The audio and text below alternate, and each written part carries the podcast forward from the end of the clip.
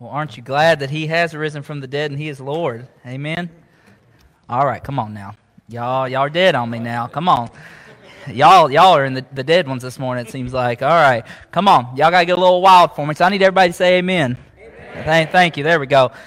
So, gosh, it's so good to be up here in front of you all this morning. I'm glad that you all have come out, and most of you probably didn't even know that Donnie was going to be gone, and you came in and you're like, oh, Austin's preaching this morning. All right, gonna, we're going to make it through this. But no, I, I am. I love that Donnie, um, Donnie has been gone this week, and of course, a couple weeks ago, I knew it was coming up, and I said, Donnie, have you figured out who's going to preach uh, for that Sunday? And he said, well, I thought you were. And I said, well, you never asked me. He said, oh, well, I just assumed. And I said, I said, well, thank you, brother. I appreciate that. And uh, so I, I always appreciate that Donnie trust me enough to do this. There's a lot of associate pastors and youth pastors who they're pastors, and never in a million years would they trust their youth pastor to deliver a message. So I appreciate Donnie doing that. And I will tell you all, though, that the atmosphere is different without Donnie in the office. Let me tell you, Donnie, if you don't know Donnie, and Lord knows you probably do by now, likes to talk, likes to talk. And so it's been dead around the office this week. I think I've gotten more done this week than I have since he started. But uh, but no, in a sense, I miss you, brother, and I hope you're having a good time, and uh, I'll hold the fort down here while you're gone. This morning, very simple message this morning for us. It'll probably be a, a shorter one, uh, but it is a simple but yet important message. And you know, I I, I was really wrestling this week, um, and it's, of course, it's always the busiest weeks in my life whenever Donnie asks me to preach, and probably for every pastor. You know, stuff always comes up. I had a funeral to do Monday, and then I had a lot of other stuff to do through the week. But as I was wrestling with what God was wanting me to speak on today, the simple idea of mercy kept coming to my head.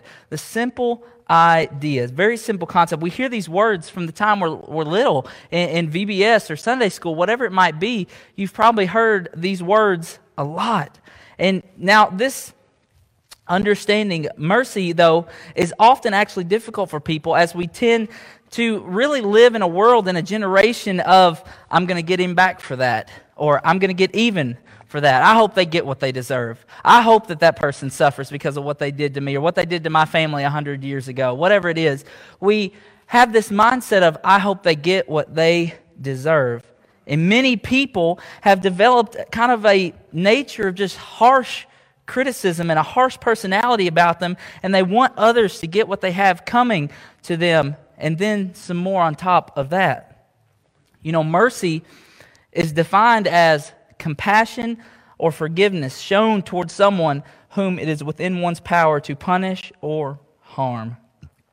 Now, let me ask you a question this morning. When it comes to your relationship with God as an individual, as a church, what would you say is our greatest need? What is it above anything else that we need as we approach the throne of God to worship Him? I'll tell you this morning because I know the answer, and that answer is mercy. We need mercy from God. Mercy is it's to be looked upon by God, not as we deserve to be looked upon, but looked upon favorably. We don't have we don't we don't have any punishment that we have deserved this morning. That's what mercy is all about. It is a greater need than any other need that we could have, because without it, we can never ever even come close to God. We can never ever seek His face, and we can never ever depend upon Him and call upon Him as Father. We need mercy. Mercy, my friends, is at the heart of the Christian faith. If you call yourself a Christian, you've experienced what mercy is. Listen to what Paul says here this morning in Ephesians chapter two, um, verses four through seven is what we're going to look at.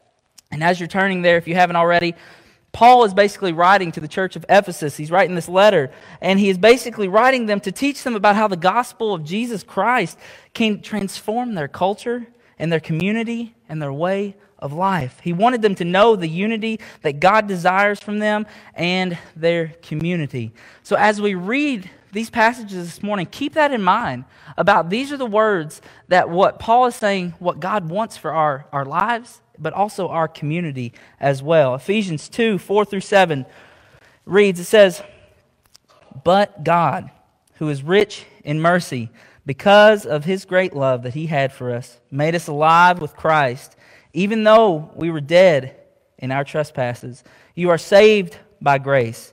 He also raised us up with him and seated us with him in the heavens in Christ Jesus, so that in the coming ages he might display the immeasurable riches of his grace through his kindness to us in Christ Jesus. Let's pray this morning. Father, thank you, thank you, thank you, God, for just this opportunity to worship you.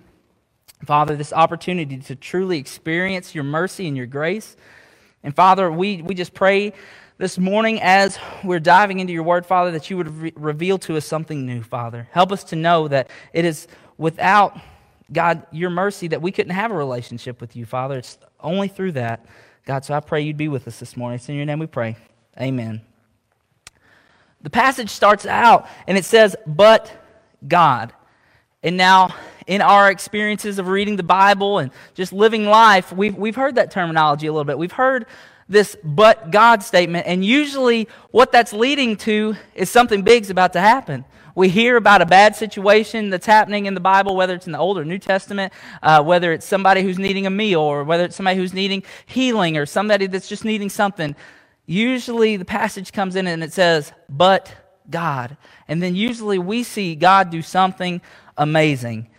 And in this passage, the "but God" points to God's answer to people's dreadful situation. You know, mercy is God's compassion for the helpless that relieves their situation.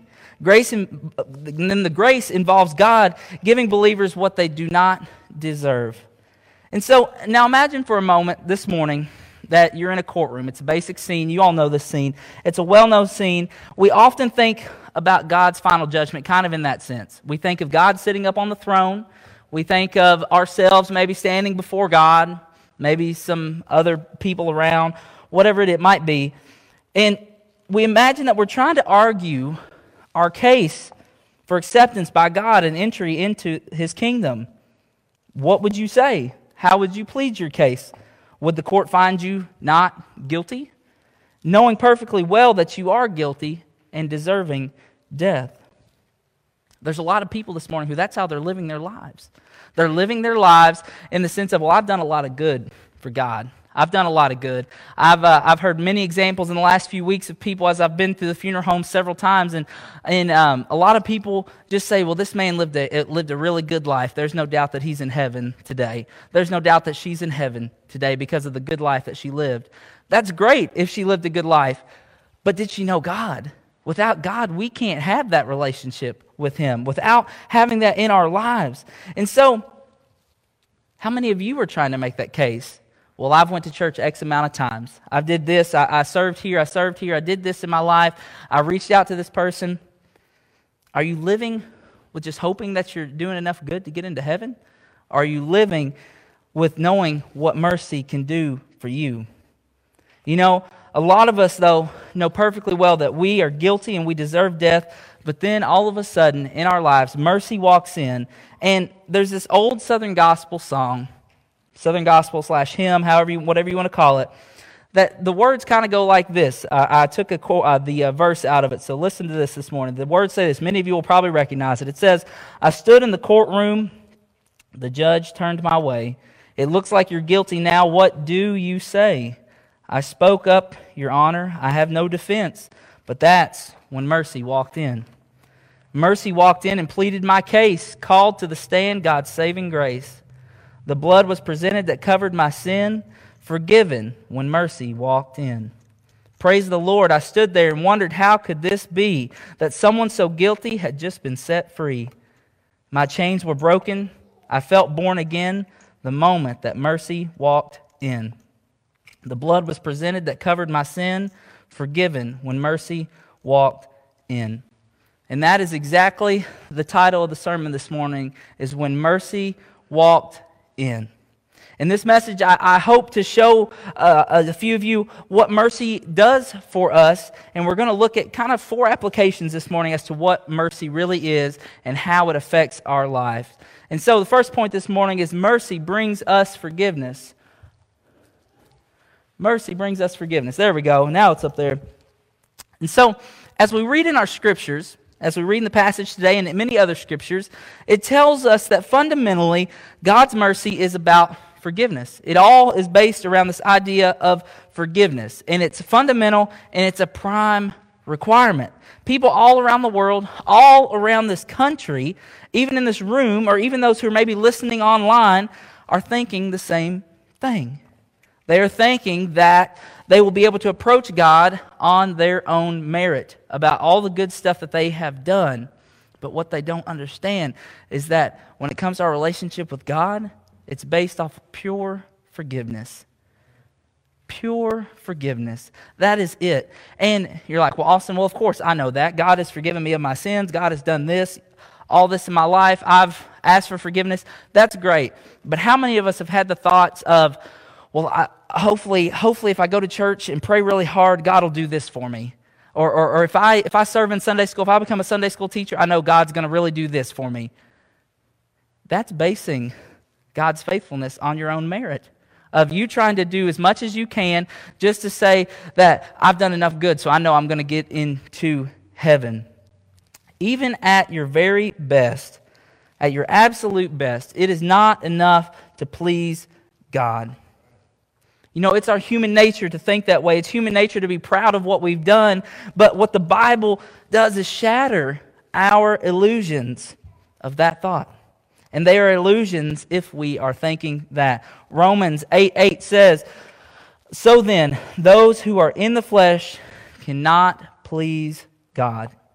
And so, if we are to ever have a relationship with God, our prime, prime need, our first need is to be forgiven. And many of us know that. That's the first step to becoming a Christian, is admitting what we have done and, and saying, "God, will you please forgive me?" That is the first part of it, and we know this. What, whatever else our needs might be, they may be many, but our most important need is to be forgiven time and time again. Because I guarantee you, we've all sinned since we've been saved. We all have. We all wake up every morning and we're, we're sinners. That's what we have. We have bad thoughts. We think bad things about people. We maybe say things we shouldn't say. We do things we shouldn't do. We need forgiveness time and time again. And that is our prime need. You know, sin is a relationship breaker. How many times, if you can even count them, has sin caused you problems and difficulties in your life, in your relationships with people? We all know that it's true.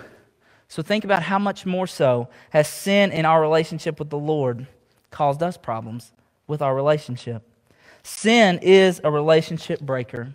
However, God's mercy means that He doesn't treat us as our sins deserve. Because if God treated us how we deserved, we wouldn't have anything in life. We wouldn't have a promise. We wouldn't have any hope that one day we'll get to see our loved ones again. We won't have any hope that there's anything to look forward to after this life. But our promises and our hopes are all based upon forgiveness, that God has forgiven you of your sins. Because of God's mercy, we are forgiven. Point two this morning, mercy comes to us without limits. Comes to us without limits. You know, David talks a lot about mercy when he's writing his uh, passages in Psalms. And look what he says in Psalm eighty-six five. It says, "For you, Lord, are good and ready to forgive, and abundant in mercy to all those who call upon you." Here he talks about abundant love in this verse. And as sometimes in the old hymn as we sing, there's a wideness in God's mercy that is wider than the greatest sea, and so I know it covers even me. It's hard for us to imagine in our lives something without bounds. I mean, it's kind of hard. We just think, we think of, okay, well, that field is really, really big. Or, you know, there, th- that building is really, really big. But like this church building has bounds. We obviously have a roof. We obviously have uh, parameters. We have a street that runs right here. When you're driving down the road, the road is not as wide as some of you people think it might be. Um, the road has parameters. Stay on the road, okay? But it's hard for us to imagine our lives without some sort of just kind of bounds about it. We have, you know, finite minds, and we live in the world in this concept this concept of God is pretty abstract, and our minds really just can't handle it. I mean, think about things that we think about bounds. Many of you are farmers. Obviously, you have to have bounds for your cattle or whatever it is. When I when I raised cows and all that, they still like to jump over those fences, but you still have to have them there, so they know those bounds. Or maybe many of you have something that's pretty prevalent in my life right now. Many of you have a dog, and they have like a fence maybe that goes in, that, in their backyard, and they know that's their bounds. Or maybe they have one of those underground fence things where it might not be able to see it, but they know if they step across that line, they're about to get zapped pretty hard. And so they kind of stay back away from it. They know pretty, pretty well. Or maybe even just something as simple as a dog collar. That's a bound for the dogs. They know that if they're on their leash and they feel a little tug, that they're supposed to stop going. But if your dog's anything like mine, you know that it just keeps trying to pull. And they even hop up on their back legs. And then after they jump down, they're like, oh, oh, oh. And I'm just like, all you got to do is just listen. All you got to do is feel. And when I'm pulling back, just don't keep going. But they just keep doing it because they're dogs and they want to do whatever they want to do. But we have bounds in our lives. We all know that we're not supposed to step outside the bounds of whatever it might be. In our relationship, there's a bounds. You're bound to one person if you're married. At your job, you're bound to a certain job. That's what you do. We have bounds in life, but God's mercy knows no bounds. There are no bounds in God's mercy. There's not a fence. There's not so much, if you become a Christian, there's not this certain line that if you cross, you can't ever come back. Once you receive so much mercy, you won't ever be forgiven again. No, God's mercy is infinite. God's mercy is infinite. Now, does that mean that we go out and sin every sing- single day on purpose, and that we uh, go out and party and all this kind of stuff and just say, oh, it's okay, God's going to forgive me. God's got to. That's what who he is. No, we don't do that. That's cheap grace is what that is. There's a pastor who I follow who, who calls that drive-through grace, basically, that you pull up to the speaker when you're praying to God, and you're like, God, I, I did this, this, this, and this, and this. Please forgive me. Okay. Drive off. The next day you come right back for it because of all the stuff that you know you're going to get the exact same time. And that's not to say we won't mess up. We know we're going to mess up. But when you are purposely out there doing things on purpose and you're like, well, God's got to forgive me, it's okay. Check your heart. Check your heart because you, that's not real grace. That's not, that's not grace at all. God's mercy, though, knows no bounds this morning. In fact, God's mercy is so, so great that it's pretty much inexpressible, really. God's mercy really knows no limit. There's none who is beyond his saving power. And so, why is this so important for us to grasp? And Austin, why do you keep talking about it? You keep saying the same thing. Why, as we think about God's character, do we need to remind ourselves to the extent of God's mercy? And the answer is because of our need for it. We have to have God's mercy in order to be the Christian that God wants us to be, or the one that you say that you want to be. Third point this morning is mercy is available to everyone. We're going to head right into that point. You know, Hebrews four sixteen says, "Let us therefore come boldly to the throne of grace, that we may obtain mercy and find grace to help in time of need." More precisely, in this passage, it's available to all who call on God.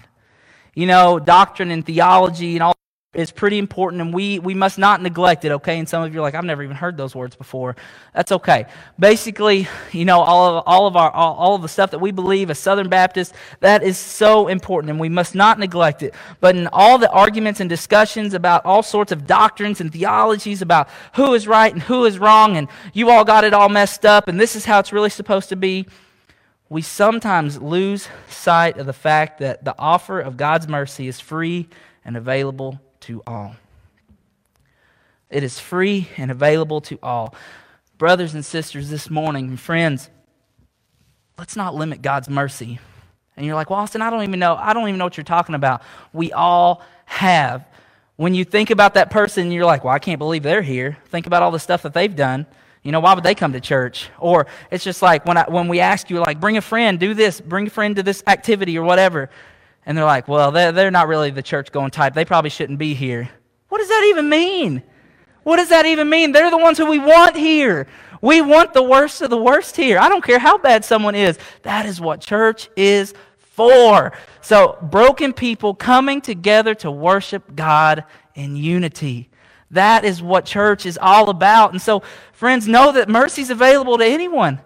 It's not just the, the good white-collar folks who come to church or to the country club or whatever. It is available to anyone of any race, of any background, of any socioeconomic status. It is available to anyone. If we're not careful, we can do this in our lives and in our church life, and we feel deep down that there are just certain people who are somehow beyond God's mercy. Remember, it's simply not true. God's mercy belongs to everyone, to those who will ask upon himself. Point four this morning, mercy is guaranteed to us from God. Ephesians one thirteen says, "In him you also trusted after you heard the word of truth, the gospel of your salvation, in whom also having believed you were sealed with the Holy Spirit of promise." See, in this passage that we're, that we're reading, when we become born again, we are sealed with the promise of the Holy Spirit. And with the Spirit, we see a merciful God, and we see the, the free and abundance of mercy that he showers upon us. It is guaranteed. How refreshing, how promising to hear that God's mercy is guaranteed. Look at Psalm eighty-six seven, which says, "In the day of my trouble I will call upon you, for you answer me." God's mercy is guaranteed to us. Here we see that David is absolutely certain of God's response. There's no question or doubt in his mind, and for us born-again believers, that there's no doubt in our minds also that God hears us and shows us mercy. We have that guarantee. Know that if you are a child of God, God's mercy is extended to you each and every day, and that God hears your prayers, that God hears your request.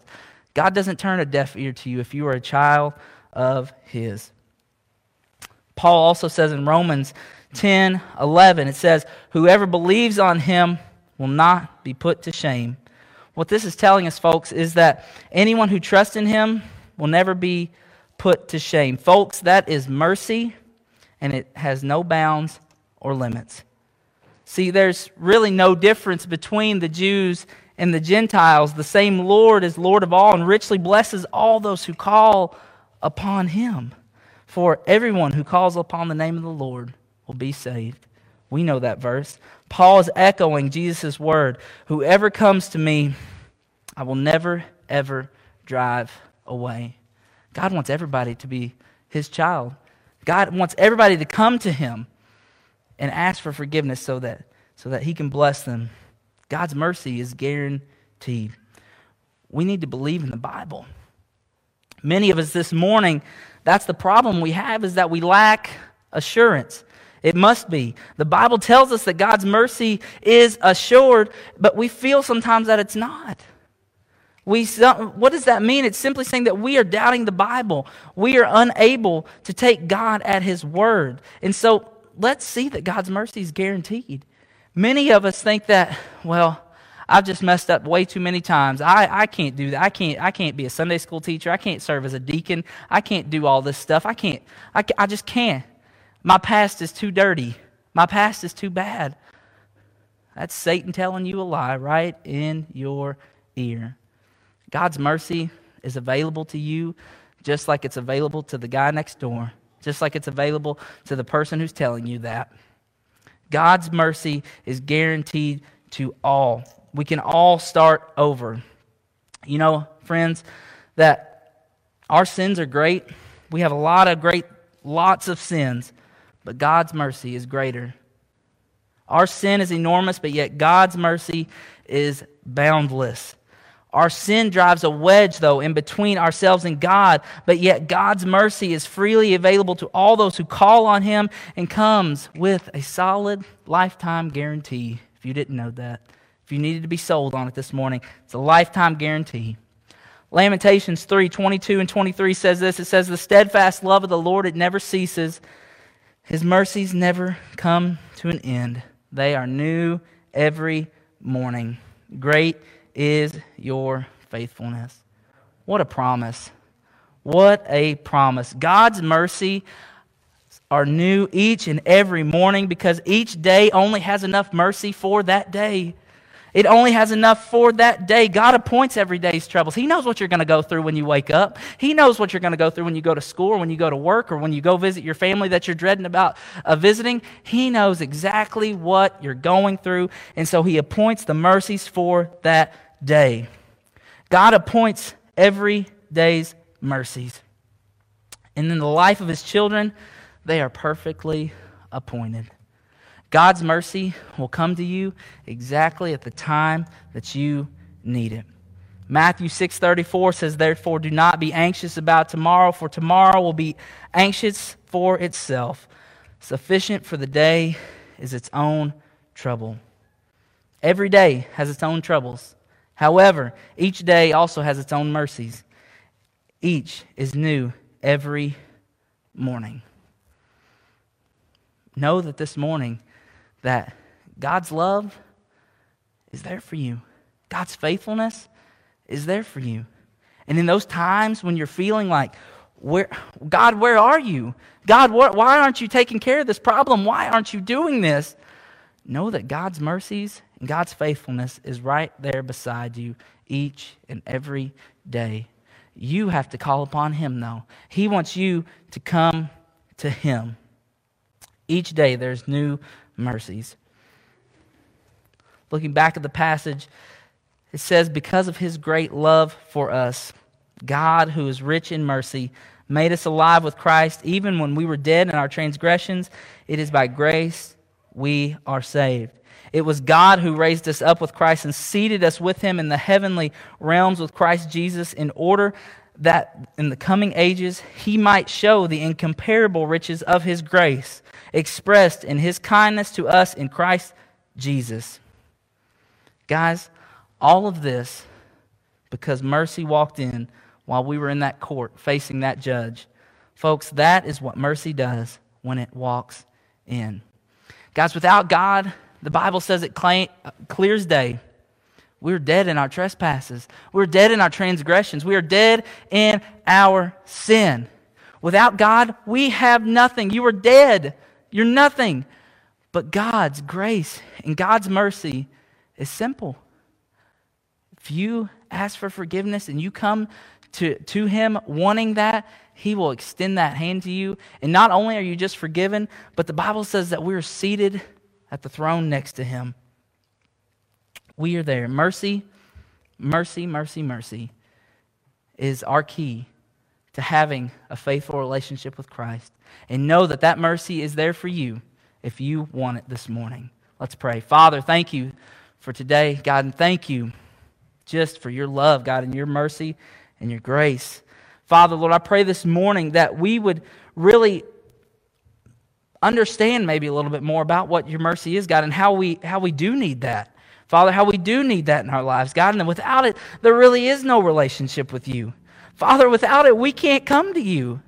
Father, help us to know that that that though if we come to You and that if we ask for, for that forgiveness, God, that You can give us that, God, and You're going to be right there. You're going to grab us by the hand and pull us in. God, Lord, I pray this morning that if there is anyone here who doesn't know You, Father, that they would get that taken care of today.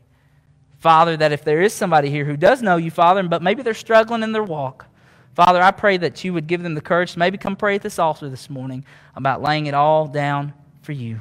Father, we love You. It's in Your name we pray. Amen.